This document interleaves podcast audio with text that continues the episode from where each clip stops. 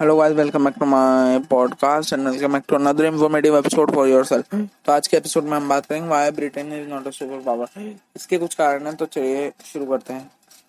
तो ये ब्रिटेन आज सुपर पावर नहीं है, बिल्कुल भी और यूएस का वसाल स्टेट बनकर रह गया है ब्रिटेन और क्यों रह गया है, मैं बताता हूँ। वसाल स्टेट मतलब कठपुतली बनकर रह गया है। ब्रिटेन 19 नाइनटीन और ट्वेंटी सेंचुरी में सुपर पावर था। 1945 के बाद से वो सुपर पावर नहीं है। यूएस और रशिया ने सोवियत यूनियन ने उसका स्टेटस जो था वो छीन लिया। तो चलिए शुरू करते हैं। फ़र्स्ट कारण है world war two world war two के बाद ब्रिटेन कमज़ोर हो गया। ब्रिटेन को कई सारे अपने जो कॉलोनीज थी, जो कॉलोनाइज की देश थे, उन्हें आज़ाद करना पड़ गया। इसकी वजह से उसका जो एक साइकोलॉजिकल गेन होता है सॉफ्ट पावर गेन वो चला गया और हार्ड पावर गेन भी चला गया। मतलब क्या? कई सारे देश अब उसकी हेजमनी स्वीकार नहीं करेंगे। और तो और उसे, उनसे जो इकोनॉमिकल फ़ायदा होता था, वो भी नहीं होगा। उनके सैनिक उनके लिए लड़ेंगे भी नहीं। बहुत सारी चीज़ें थी। और इन बहुत सारी चीज़ों में ये एक कारण था world war two second thing थी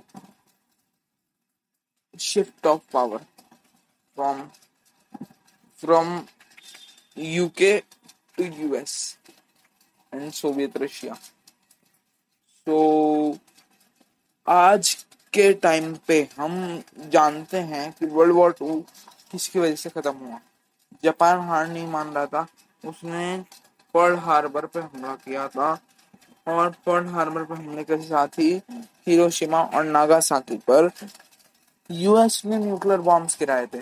वो सात, साढ़े सात दशक पहले गिरे हुए न्यूक्लियर बॉम्ब्स आज तक यूएस के है हेजमनी को मेंटेन किए हुए यूएस पर कोई भी हमला नहीं कर सकता।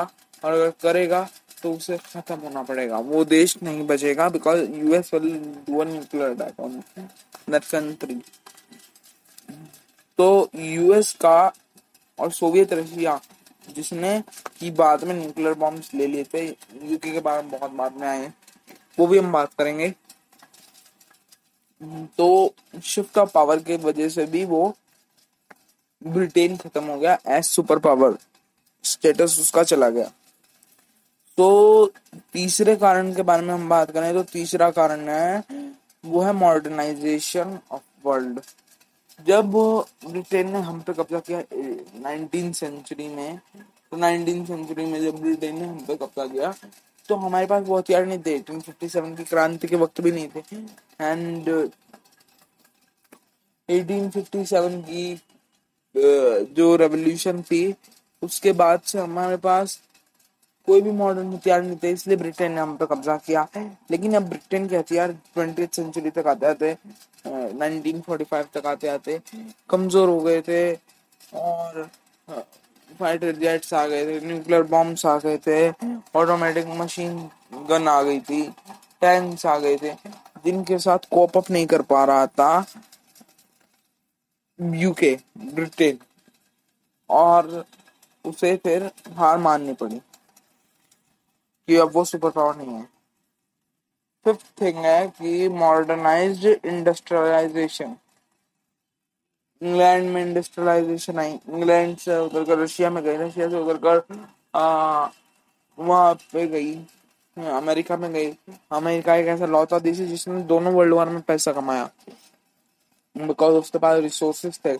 एक कारण ये भी है ब्रिटेन का सुपर पावर ना होने का lack of natural resources Russia और अमेरिका दोनों ही अपना नेचुरल रिसोर्सेज से काफ़ी पैसा कमाते हैं। लेकिन ब्रिटेन इम्पोर्टर बन गया है, न कि एक्सपोर्टर तो ये वर्ल्ड वॉर टू के बाद से काफ़ी ज़्यादा नुकसान हुआ इकोनॉमिकली भी ब्रिटेन को। तो इस वजह से ब्रिटेन अब सुपर पावर किसी भी हालत में नहीं है।